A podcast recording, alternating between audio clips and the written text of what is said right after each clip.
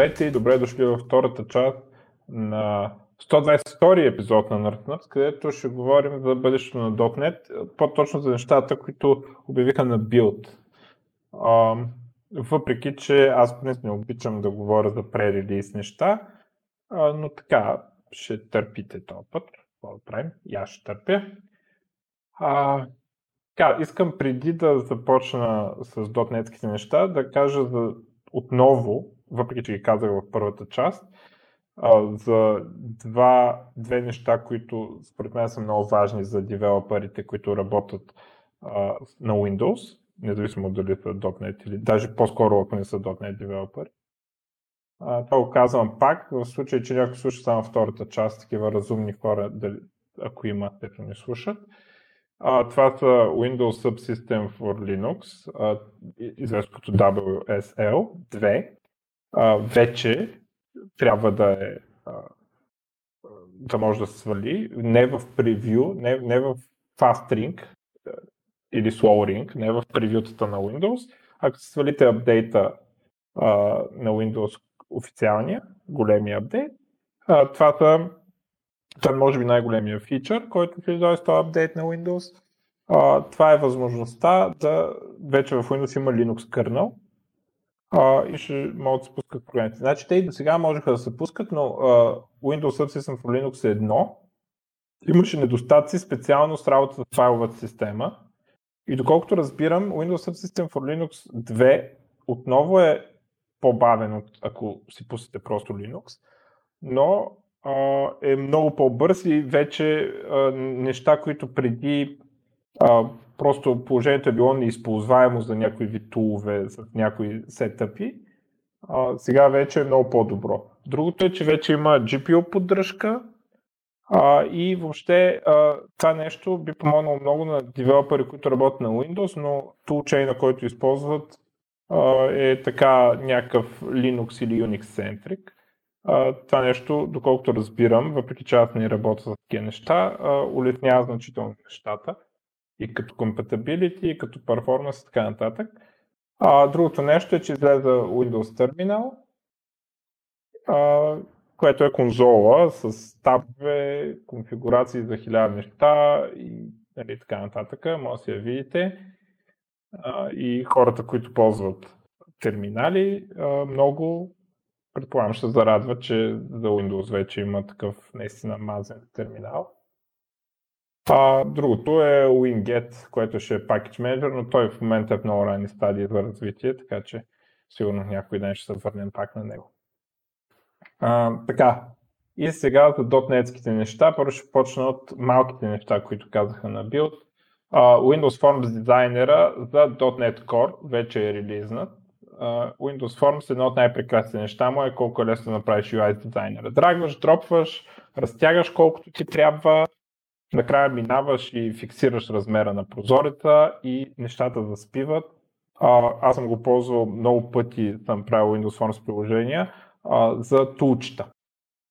А, последното нещо, което така редовно поработвам по някакъв час е едно нещо, което апдейтва фърмуер на устройство. И а, Windows Forms не ме интересува, че а, не, не бил, не поддържал там самичко да се ресайзва UI-а аз съм заковал, т.е. го поддържа да е, но по един малко по-сложен начин от WPA. А, аз съм заковал размерите на прозореца и не ме интересува. Нали, клиентът ще прави какво прави. А, ще търпи за този размер.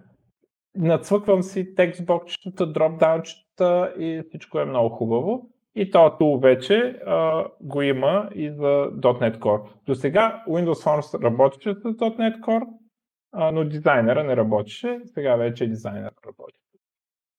А, другото, което пуснаха, Blazor на WebAssembly. Това е възможността Blazor, говорили сме в много епизоди, да се пусне .NET код компилиран до WebAssembly във всеки браузър, който поддържа WebAssembly, което е всеки, всяк, всеки най-нов браузър. А, и да си пишем вместо JavaScript, да си пишем .NET. А, релизват го, вече официално поддържано от Microsoft и така нататък. Blazor в момента е по-бавен, отколкото ако файлим примерно React, но не пишеш JavaScript. В бъдеще колко ще се забърза, ми е трудно да кажа, никой не знае. Това зависи не само от развитието на Blazor и на а, компилатора нали, от .NET към WebAssembly, а, зависи също и от развитието на WebAssembly. WebAssembly трябва да предостави различни фичъри и те са в roadmap на WebAssembly, а, с които с които фичъри, а, бле, нещата, които използват, не само Blazor, нещата, които използват WebAssembly, могат да станат по-бързи. А, примерно, в момента, ако искаш да говориш с DOM, трябва да си говориш първо в JavaScript и после JavaScript да говори на DOM. И това забавя нещата. А пък едни от нещата, които, едно от нещата, които ще дойдат в WebAssembly е възможността кода от WebAssembly директно да може да манипулира DOM.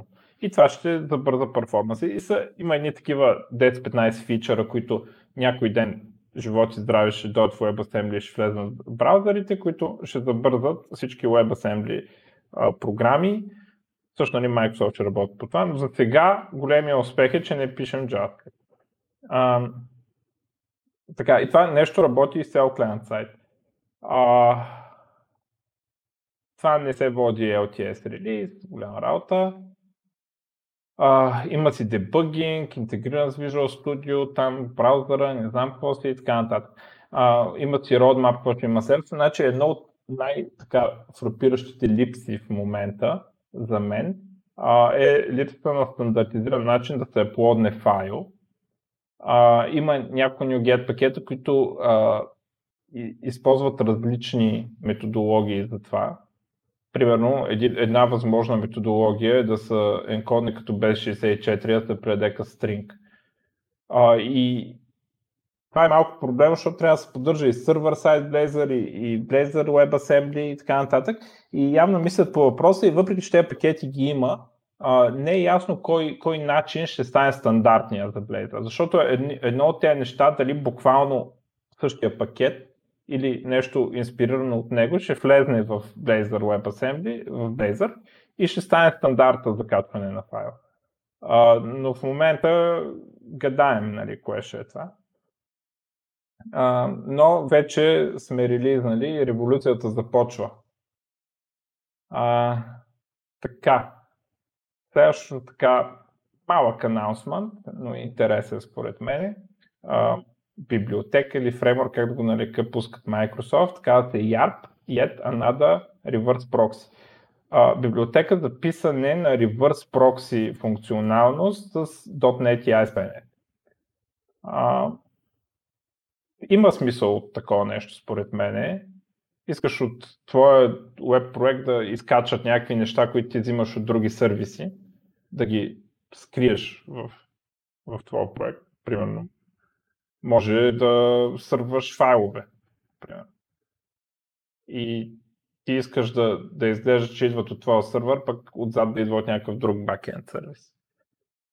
И таки, са пуснали библиотека, която позволява писането. Той не позволява, то не че сега е било забранено, но леснява писането на а, такива, такава функционалност и нали, сега това е първото превю, което пуска, че се развива, ще се добавят още неща и така нататък, за да е лесно да напишем такова нещо с .NET.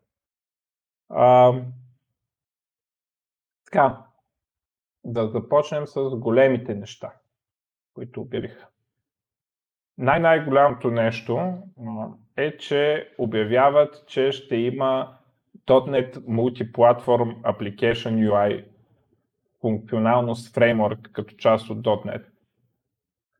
Значи .NET а, много ясно показа, че иска да има начин да пише десктоп програми и даже не просто десктоп, ами да, да се унифицира начина за писане на UI на .NET и да може да се пише на Mac, на Linux, на Android, на iOS и така. Споменахме в първата част проекта Uno, който е на някакви хора, което целта му е да пусне UWP. UWP са това, което вървеше на Windows Phone и на Windows и на Xbox и то още върви, да не, че не върви.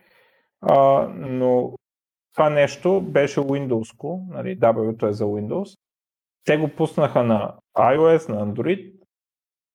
Колко добро е, не знам от собствен опит. Но това беше едни, едните, които се опитваха. Има едни момчета Валония, дето те са десктоп центрик. Нали? На тях идеята е първо на десктоп, но и те имат начин да пуснат на iOS и Android. Искаха да имат десктоп, подобен на WPF, който да върви на Windows, macOS, Linux. десктоп фреймворк, записан на десктоп програми. А, имаше още, аз имам една статия от преди известно време, преди две години почти, а, или може би година и половина, които, където казвам колко хора се опитват да го постигнат това, колко а, библиотеки има за това нещо. А, и Microsoft явно са, са, разбрали намека а, и обявяват, че ще направят едно нещо, което наричат Multiplatform App UI, MAUI, съкратено, което реално те го описват по един малко по-друг начин, но а, реално, реалността е, че това е еволюция на Xamarin Forms. Xamarin Forms, който а, нали, произхожда от Xamarin за iOS и Android, да се правят прости форми. Първоначално гайданса беше да си направим settings страницата с Xamarin Forms и някакви такива други, които нямат, нямат нужда да са rich. Нали? Да ги направим с тях и те ще са portable между iOS и Android. После това нещо с времето, когато придоби повече фичъри и стана по- по-силно, а, те започнаха го промотират като основния начин да се пише Xamarin. Вече почнаха да кажат, че не, не пишете толкова платформ специфични неща, използвайте функционалността на Xamarin Forms.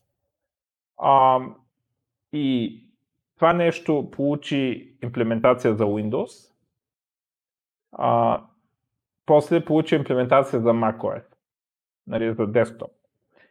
И сега явно идеята е това нещо да еволюира, първо да стане по-рич, още по-рич, отколкото е сега.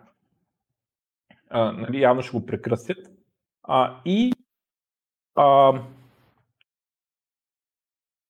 това, което ще направят е, че ще направят това нещо да работи в един проект. Тоест, ти ще направиш един проект, ще пишеш в него и ще можеш да го публикуваш за Android, iOS, macOS и така нататък. Тоест, това е нещо, което правеше UWP за Windows Phone, Windows, uh, Xbox HoloLens. Те ще го направят между тези другите платформи. Нали? Uh, и може би това ще стане начин да се пише UI с десктоп. Това нещо е много далече в бъдещето. Това ще е част от .NET 6. .NET 5 още не е излезнал. Uh, тоест, това ще излезе след година и половина ще бъде релизната първата му версия. Но все пак това не е първа версия като първа версия, защото все пак това е еволюция на Xamarin Forms. А, и а, ще може в един проект да се пише, ще има начин да се слагат платформ differences, ако искаш.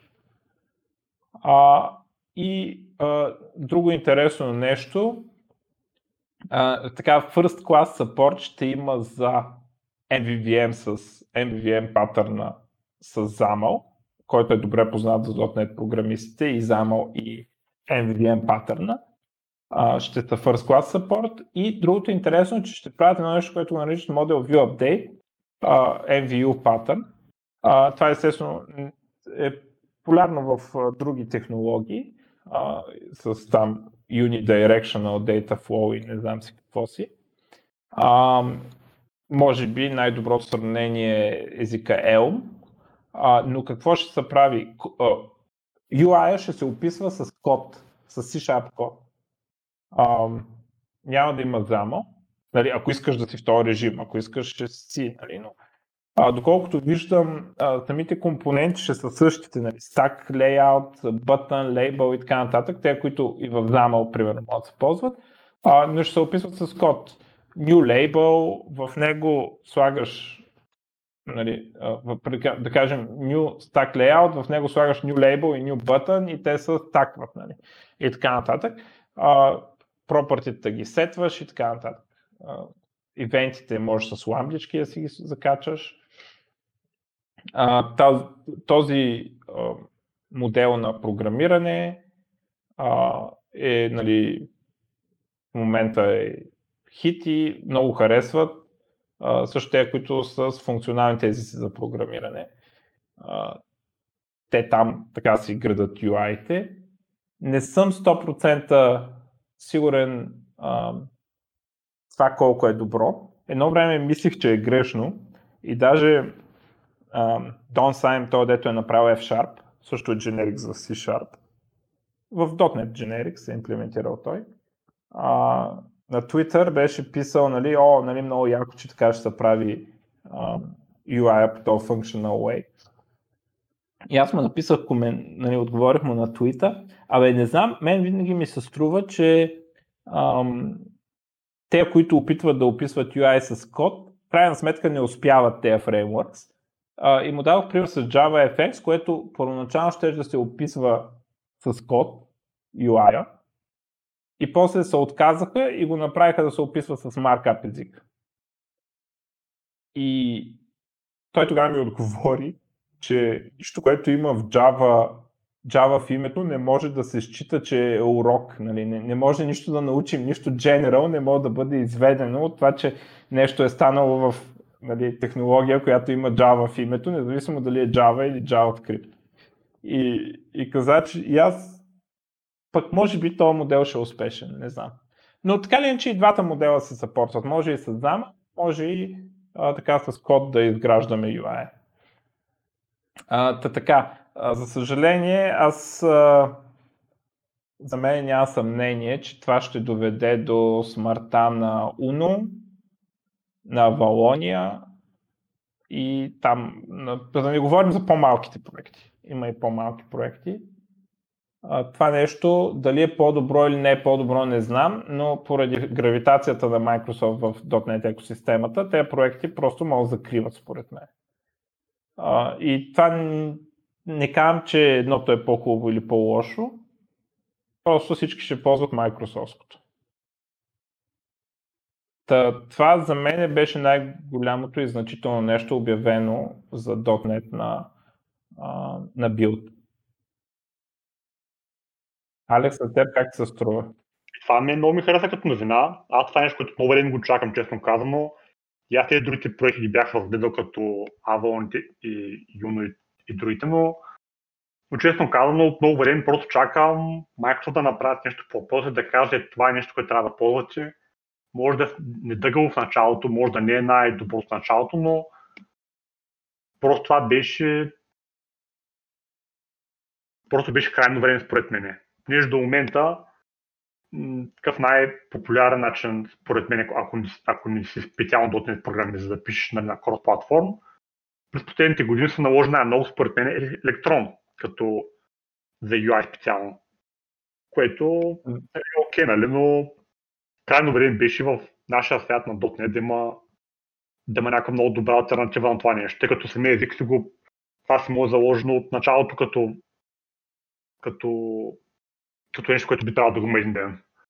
И честно казвам, даже се очудвам, че чак толкова много години минаха, докато, докато почна да се, да, да се проправят това като а, пътека.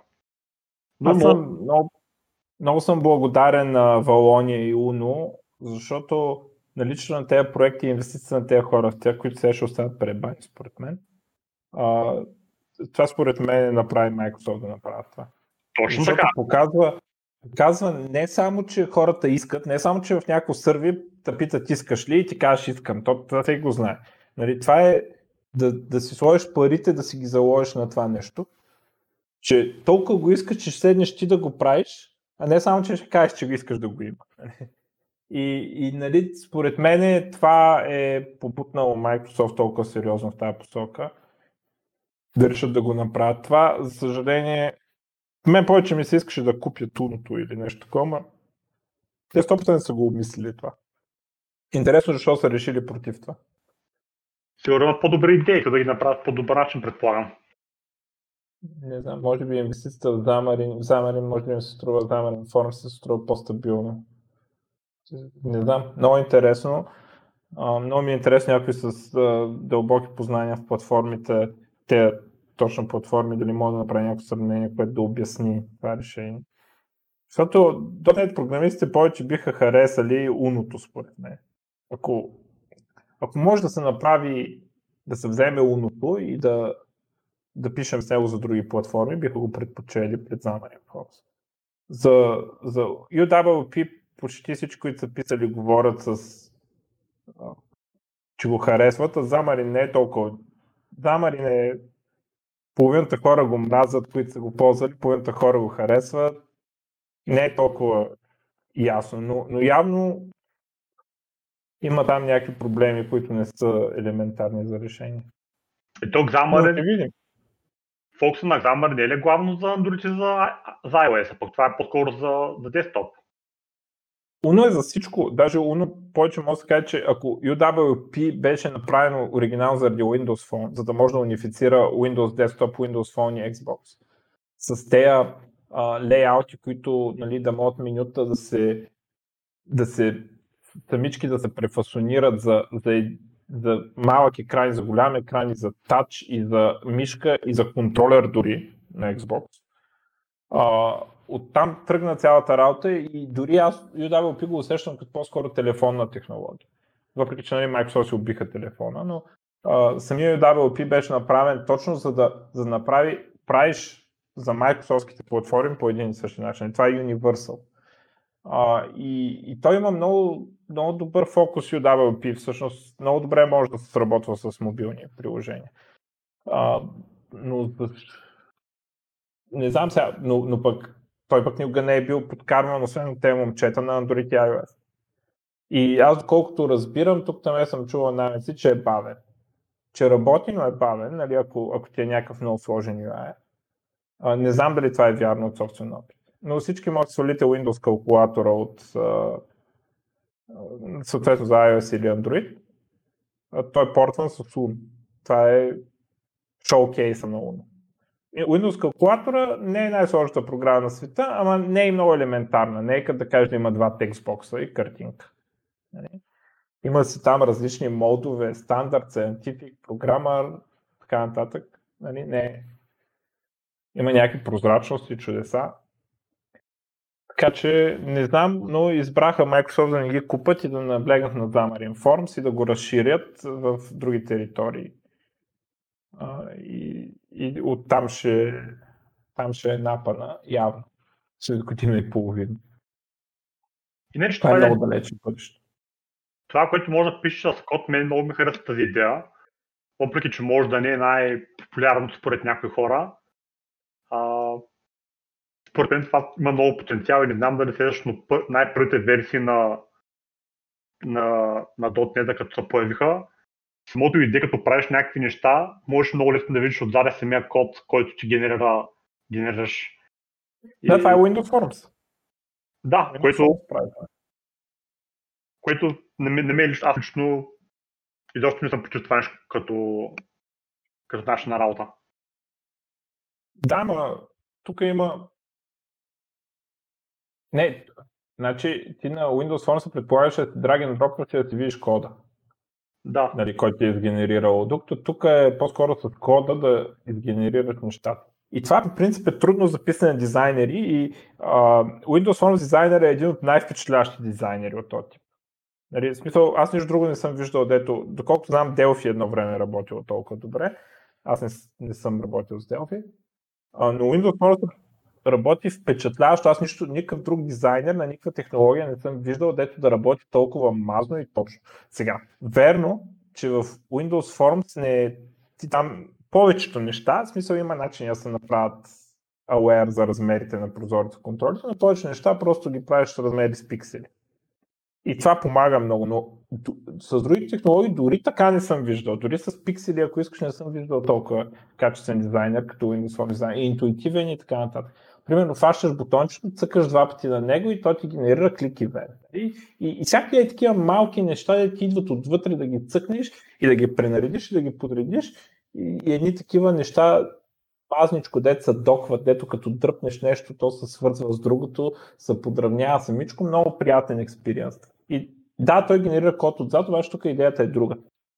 Обаче едно нещо, което се появи от тогава, тези 20 години, е, че Hot Reload, концепция за Hot Reload, дето редактираш кода и без да рестартираш апликейшена, виждаш промените. И а, изведнъж, ако имаш Hot Reload функционалност, изведнъж а, генерирането на UI с код става много по много по-голяма далавера, защото а, редактираш кода и без да стартираш пак програмата, виждаш къде е. Ако, ако си се объркал с 3 пиксела, няма нужда да спреш програмата, да промениш и пак да пуснеш. Между и... другото, е факт да това че в едно време Visual Basic имаше също такова hot reload, което беше вградено. А, да, ма аз доколкото помня Visual Basic е почти интерпретатор вътрешно. Не, не, не такива спомня. Пи кода беше почти като интерпретатор, native код компилирането беше като по-близко беше до модерен .NET. Mm.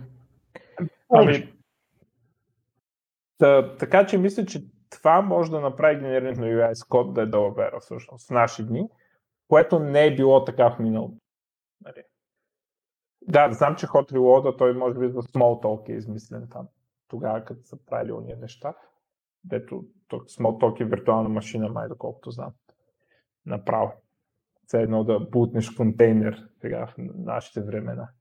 А, но да знам, нали, смисъл ще видим какво ще стане. Интересно че, за съжаление, както казах, за мен е, почти няма съмнение, че това ще доведе до смъртта на тези смели хора, които се жертваха за нас и принудиха Microsoft да направят тази стъпка. Авалония и Уно ще се заминат, за съжаление. Предполагам. Еми да, но наистина помогнаха много за комьюнитито. И ще ги помня Да, те са нашите герои. А, добре, тук има и превю на .NET 5 и а, неща, които ще са фокус на .NET 5. А, ще мина така през highlights.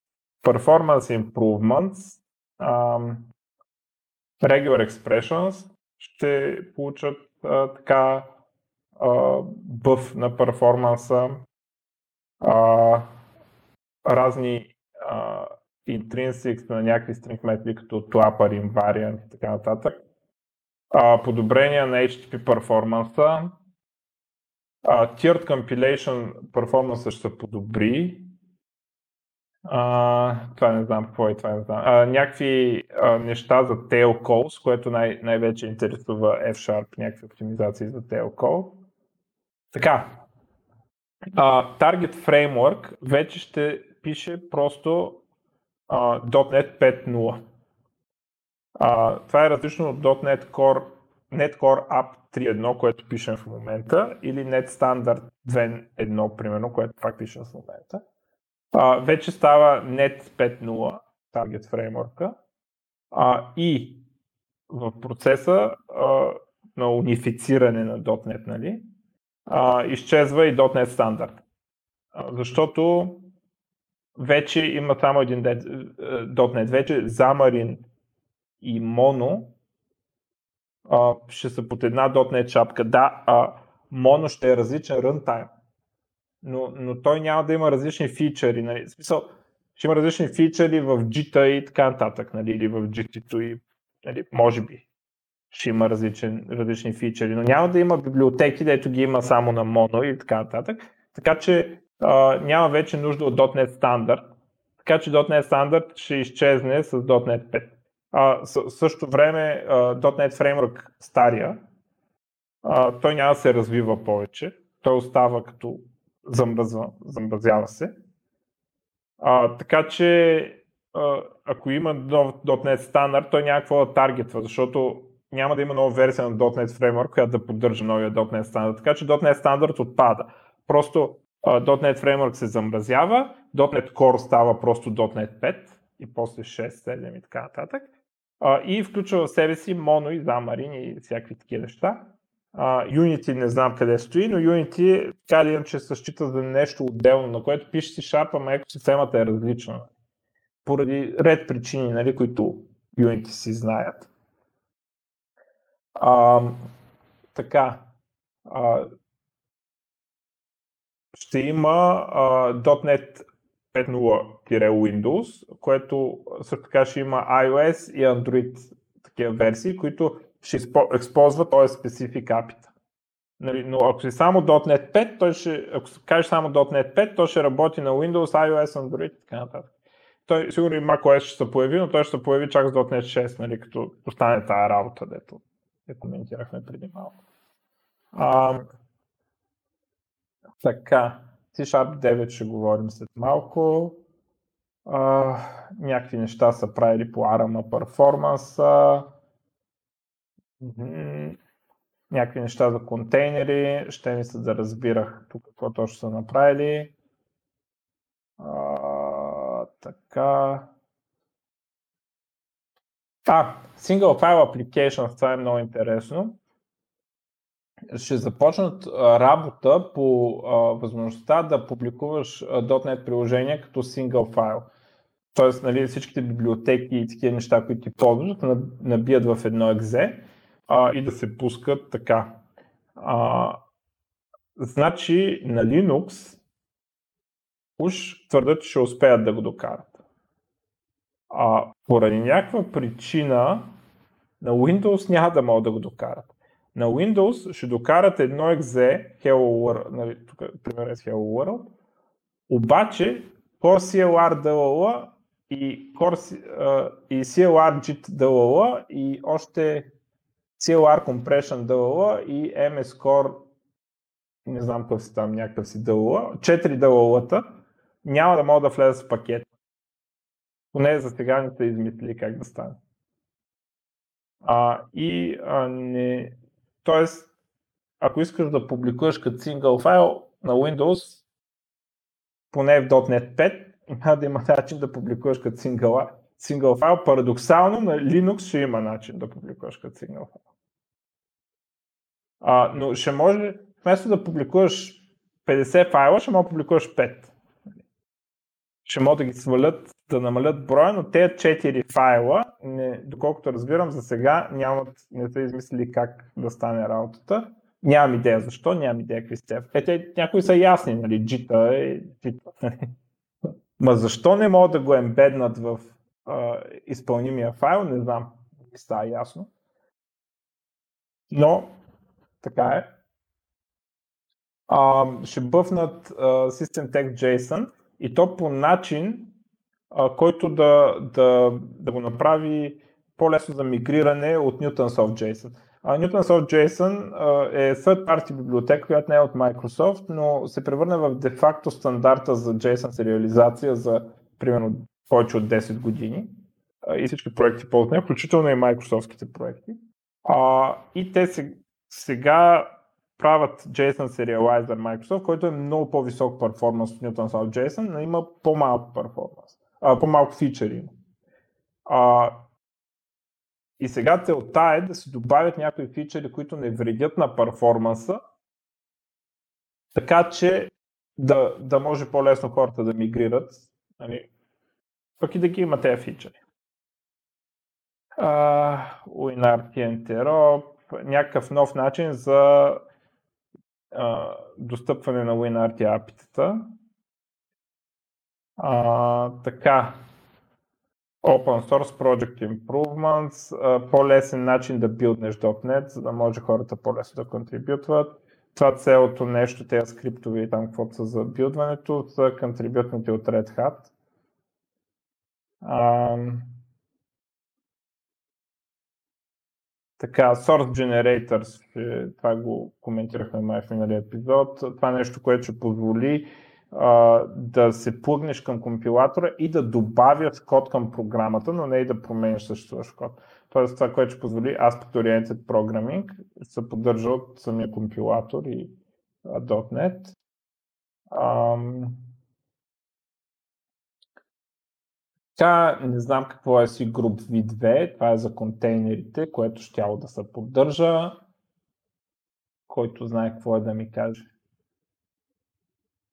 А, така, това нещо си ще да позволи да се намалят а, Docker имиджите на, за .NET. Ага. И това е всъщност от, специално за .NET, като изключим ICU, това MAUI, Multiplatform Application UI, а, и C Sharp 9 Алекс, нещо искаш ли да кажеш или да почна да говоря за C-Sharp 9? Ами, ай, почна да говориш. Добре. така, сега искам да кажа, че това е нали, превю, ревю, не знам какво си. И може всичко да не само да се промени, но да отпаднат фичъри преди да шипнат. Смятат да шипват с .NET 5. Да шипнат C Sharp 9. А, много те неща са говорени, но нали, мога да кажем, че този announcement е някакъв commitment, че ще се опитат да ги шипнат в C Sharp 9. Нали, те са priority features, нали, очакват. Сега, дали ще стане, е друг въпрос. Така, а, първото нещо, което са направили е така наречените init only properties. Сега в C-Sharp, нали, стандартният начин да правиш обект, конструктор, да му подадеш там в конструктора като аргументи параметрите а, и а, да ги асайниш на пропъртите.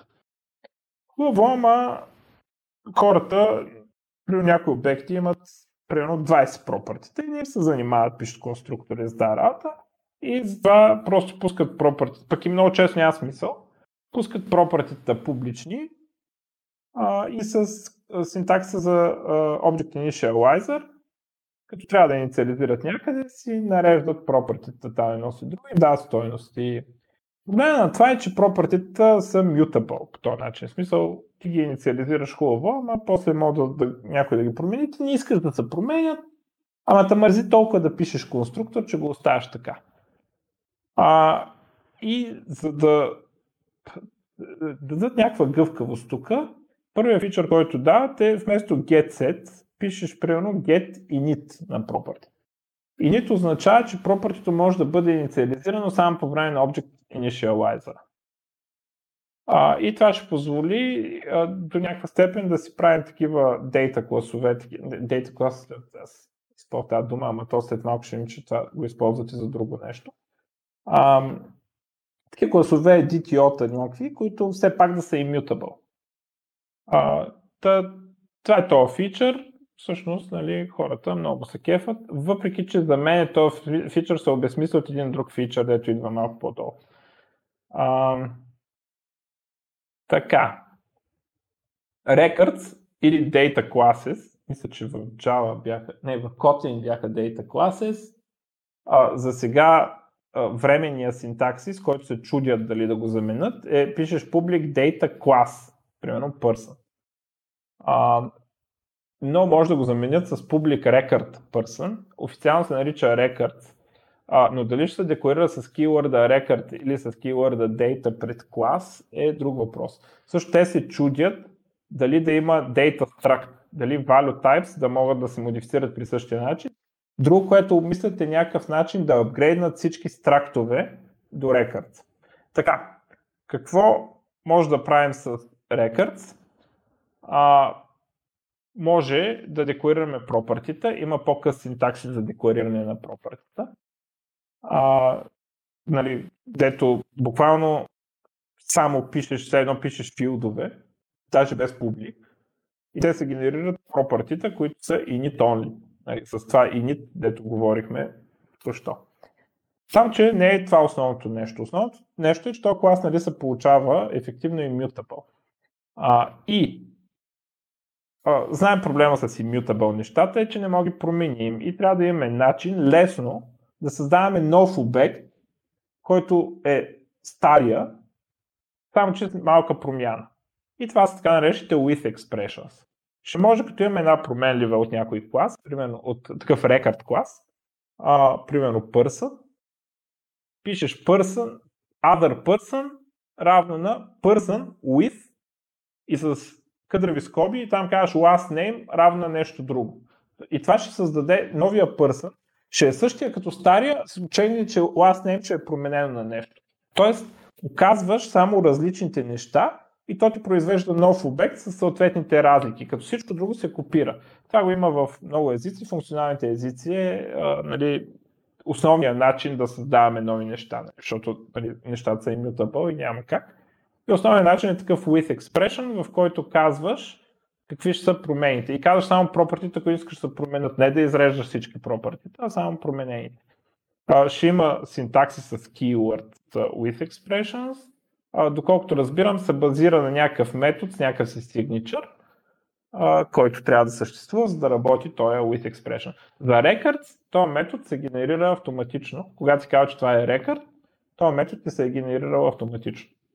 А, а, всъщност тук работи с copy конструктор, с protected copy конструктор пише, че работи. Ха, много странно. Добре, така са решили. Тяхна си работа.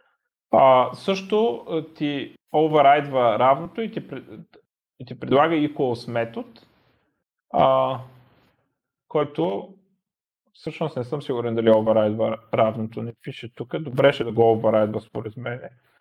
А, но така или иначе ще предостави equals метод, който ще прави value equality, ще сравнява всяко property от единия клас, всяко property, всяко property от единия обект, всяко property от другия обект, вместо да прави нали, стандартното за equals метода, да прави сравнение по референция. А, но ще получим автоматично, без да го пишем, ще получим такъв а, equals метод. А, така. Мен обаче тая версия на Records не ме кефи, но за радост имаме възможността да го пишем и по друг начин. Може да го напишем само като signature на конструктор. Целият рекорд да бъде деклариран като signature на конструктор. Uh, public data class person, string first name, string last name, примерно. И това нещо ще ни изгенерира пропъртитата и на всичкото отгоре, ся, не съм 100% сигурен, ама за сега изглежда, сякаш няма да могат да се инициализират с initializer синтакс. И това ще ни даде възможността да правим много лесно и mutable класове. А, така, с и то конструктор няма да има нужда от тяло. Вътре автоматично ще има всичките асайменти. Тоест един много кратък начин да си напишем immutable класове с, с конструктор. А, сега ще бъде много тъжно, ако with синтаксиса не работи тук, ама доколкото разбирам ще работи. Може би за това всъщност използват Protected Constructor вместо метод, защото също що ли? Да, не съм много сигурен за тази работа. А, но а, така ще ни позволи много лесно да декорираме immutable типове, плюс инструмента, с който ние може да, да получаваме нови обекти от тях с малки промени. Нали, то е with. А, така, това е за мен най-големия фичър на C-Sharp 9 дано да влезе. Ам, имам малко неясноти тук как ще работят с nullable reference types. Тоест, ако си казва, че нещо не може да е null и в същото време не си го assignal, какво става?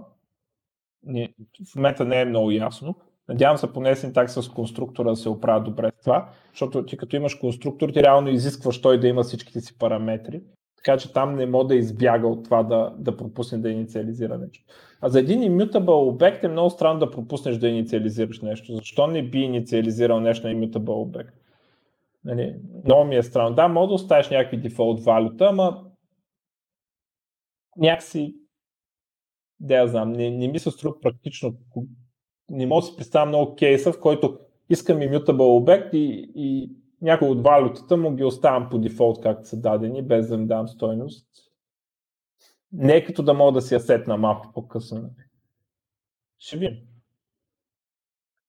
А, така. Топ level programs. А, една от критиките, специално когато за начинаещи си шарпи, аз до някъде съм се сблъскал с този проблем, като съм водил курс, а, е че C-Sharp, за да напишеш дори Hello World, започва една церемония, един namespace, еди какво си, клас, еди какво си, static, void, main, arcs, да ръбъра, нали, сто неща, които трябва да напишем и, и за новобраеца ги пишем като заклинания тези неща. Казвам им, ето къде тези неща се изписват и пишете между е тези двете скоби. И сега това не е някакъв голям проблем за начинаещите по мои наблюдения. Не е някой да, да се е отказал да учи Sharp заради тея там 5-6 реда, които не разбира и ще научи по-късно. Почти всички са приемали добре, нали? Смисъл някой не ще научи какво е това и пиша тук. Но все пак е дразнещо, че трябва да го казвам и да го обяснявам.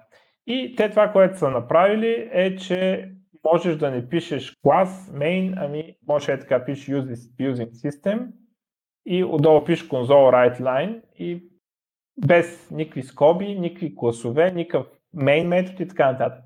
И всички това, което се нарича топ левел програма, попада в main метода следва. Може да имаш само едно такова на проект. Нали, ако, ако се намерят две, ще кажа, че има две топ левел програми няма да се компилира. А, и това нещо тя позволява първо на начинаещите да навлезнат, а после ще бъде подходящо за такива инструменти като как те някакви ноутбукс бяха, Jupyter, Juniper, нещо и такова скаха, да се използва C-Sharp за малки снипети, демо код наляво и надясно и да се ембедва в други неща. А, сега в момента тези инструменти, те ти генерират някаква мейн програма отзад и ти набутват кода вътре в нея.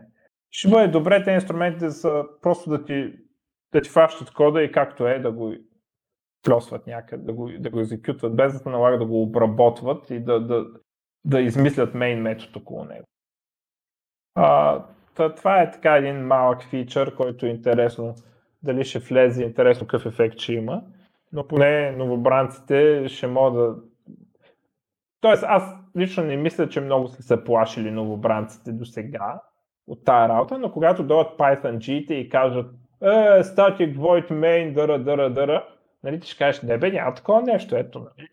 Почваш и пишеш system console write line. Айде, готово, почваме.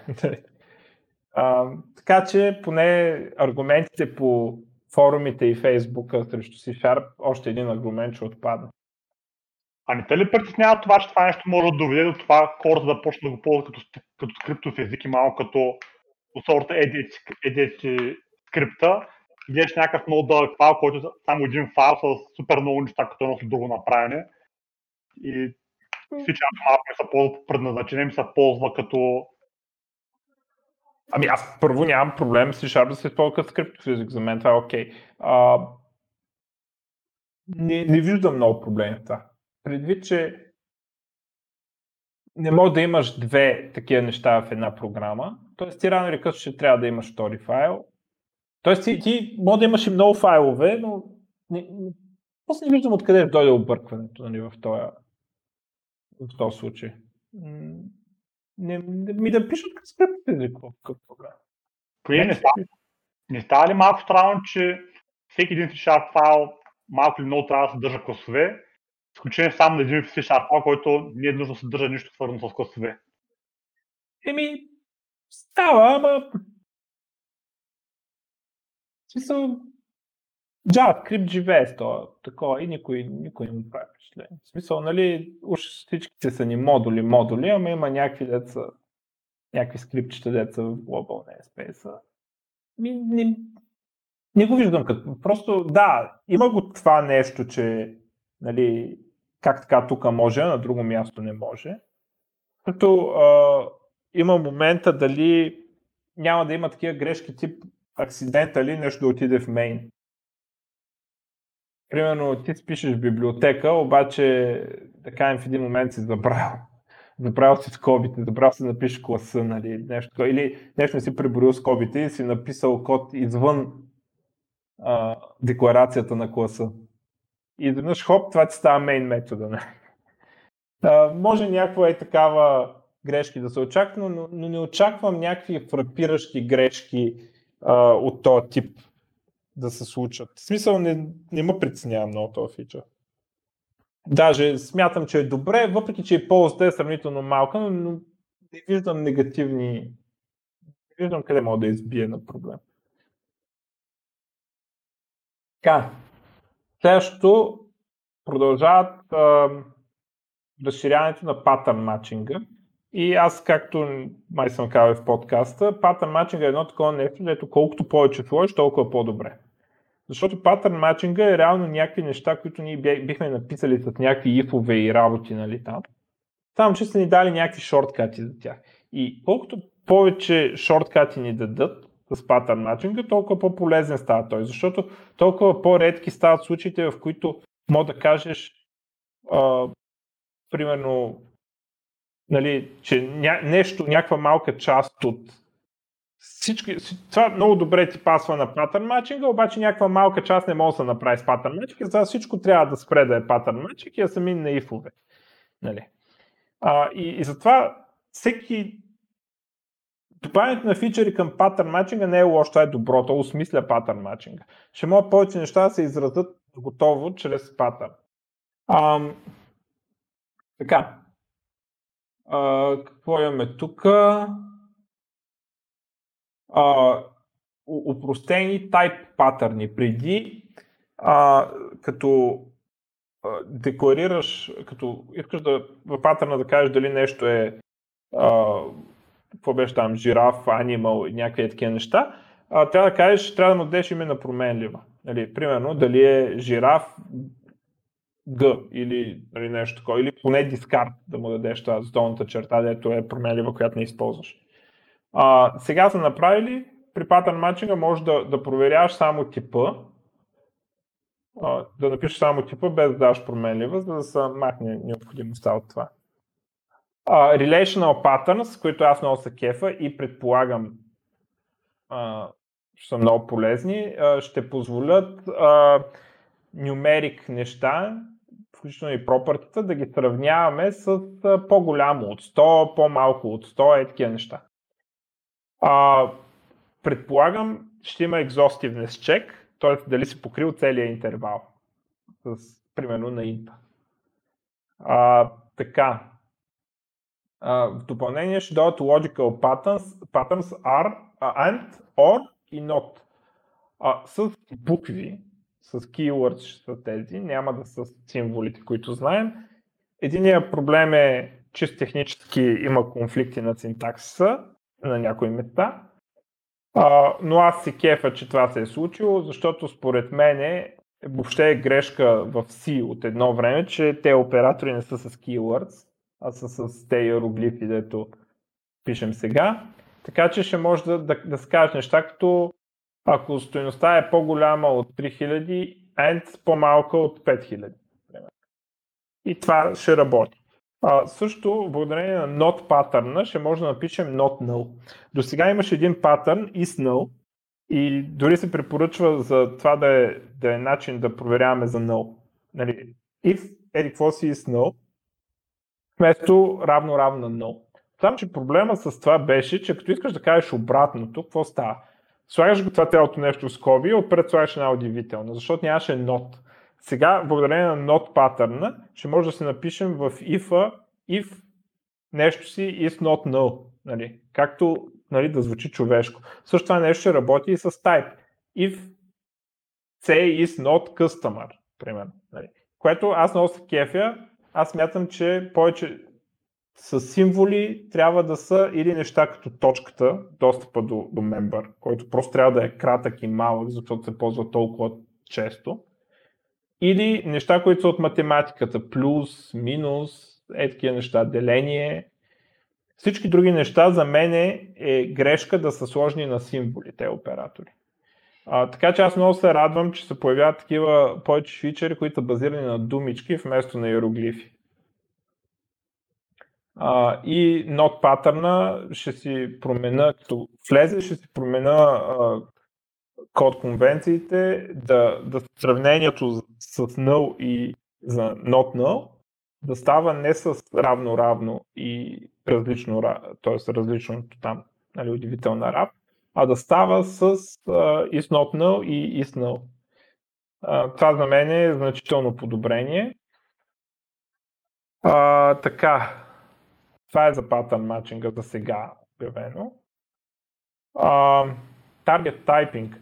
Ще получи C-Sharp възможността uh, да декларираш нещо като примерно customer C равно на new и няма нужда да пишеш customer. В смисъл като огледалото на var. Както като напишеш var, еди какво си равна еди какво си, то вара придобива типа на нещо от дясната страна. Сега ще имаме, когато а, използваме конструктор, ще имаме възможност по същия начин да пропускаме името на класа. Нали, примерно тук по, пример, който е даден, point p равно new и без казва какво, вика конструктора 3 и 5, нали, така хикс и y, са 3 и 5. А, сега, това а, първата а, първата реакция, ама за какво, нали? Нали, вече имаме вар, защото какво точно спестя.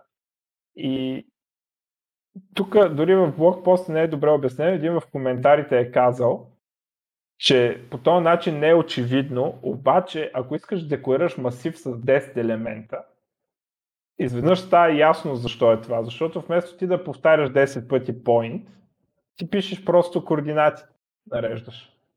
И, и за, за такива случаи, свързани с масиви и може би с филдове на класове, когато искаш да, да инициализираш нещо, тогава този target typed expression ще, ще помогне. А, разбира се, аз смятам да е забранено нали, да в, за променливи, смятам да го забраня и да наложа var, че е стандарт. Ако искаш да правиш нещо, пиши го в var, вместо да го правиш по обратния начин. А, но така интересен фичър, може би ще бъде много спорен фичър, предполагам. Но аз не... Това да се бяха, това е много интересна идея. Аз също така малко ми сторя това, такъв този фичър, карато е доста върши. Обаче това за мастива не съм бях усетил като идея. Да, и също на филдове, на класове, където не може да се използва VAR. Тя, аз не знам дали това ще може да се използва на филдове на класове. Нали, не пише тук изрично, но сигурно ще може. А, и защото в филда на класа не можеш да използваш VAR и там трябва да повтаряш два пъти типа. Може би там също ще е полезен. Но за променливи е безсмислен. Нали? Просто ползвай VAR. А, сега, а, другото е, че а, ще бъфнат малко а, оператора с двете въпросителни, също conditional оператора, въпросител на две точки, дето е. А, защото те имат едни проблеми да намерят общ тип, особено когато а, а, една, едното такова е null. Uh, най-честият пример е, когато искаш да направиш nullable int. И, и, и какво прави nullable int? ти от една страна даваш 0, от другата 0 на това с двете точки. И то не може да определи общ тип между 0 и 0. Обаче, когато се вкара target type функционалността за тези два оператора специално, ти може да напишеш int въпросителна nullable int result равно на 0 или 0. И, и то тогава от, от това ще им върне, че общия тип е nullable int, което беше голяма досада до сега. А, но а, когато се получи това, те оператори станат значително по-удобни, отколкото сега. А, и последното нещо, което така са обявили, както казахме, всички тези неща могат да отпаднат поради някакви проблеми. Uh, Covariant Return Types, нещо, което Java има от много години. Ако в класа наследник Примерно, примера тук е, че има клас Animal, който се наследява от клас Tiger. И има метод getFood, който връща обект от тип food. Искаш обаче, когато го оверрайдваш в Tiger, да връщаш обект от тип meat. Ма не просто да го връщаш обект тип meat, искаш метода getFood на Tiger да е от тип meat. И това е вярно, нали? логически е вярно, но .NET не го позволяваше. Сега явно ще го направят да се позволява.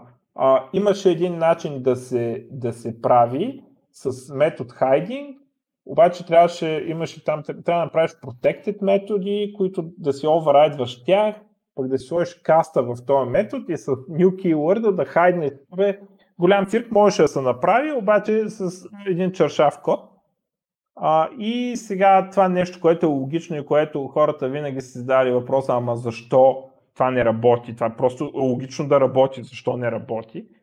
Сега това нещо ще, ще просто ще се позволява да се напише този код. Как, как Java това го може. И доста езици го могат. .NET беше някакво странно, защо не.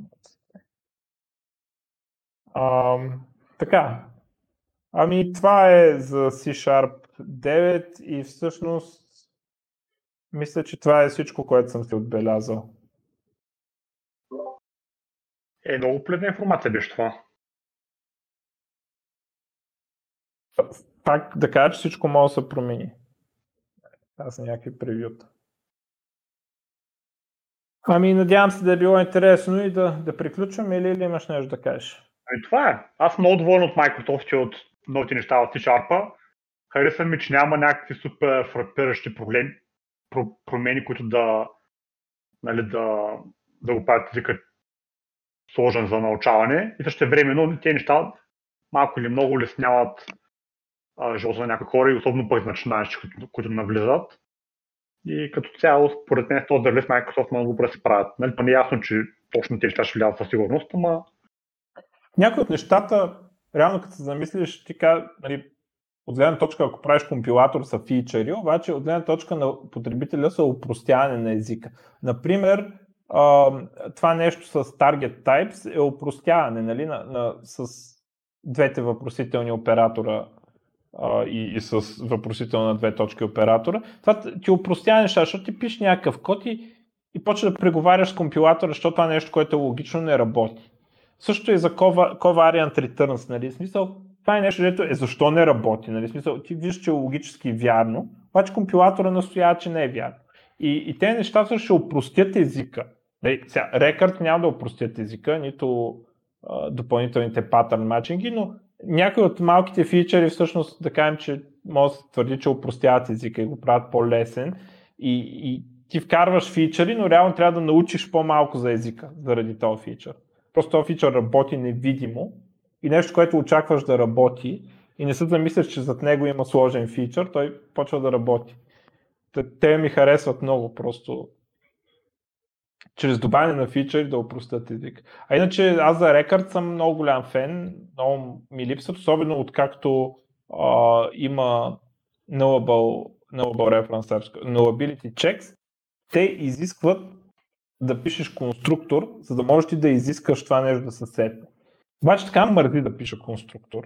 В смисъл, това е все едно да напиша три пъти по-дълъг клас. Нали? Един път а, трябва да напиша декларацията на пропъртията, един път трябва да напиша асаймента на пропъртите, един път трябва да напиша параметрите на конструктор.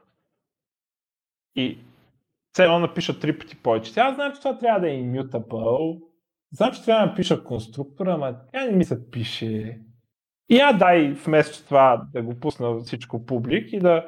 И, и аз ще си знам, че нали, всичко ще е наред. И а, това нещо с null за да става проблем, защото ако кажеш, че нещо не може да е null, ти трябва да му дадеш обаче стойност все пак и пишеш това грозното равно на null удивителна.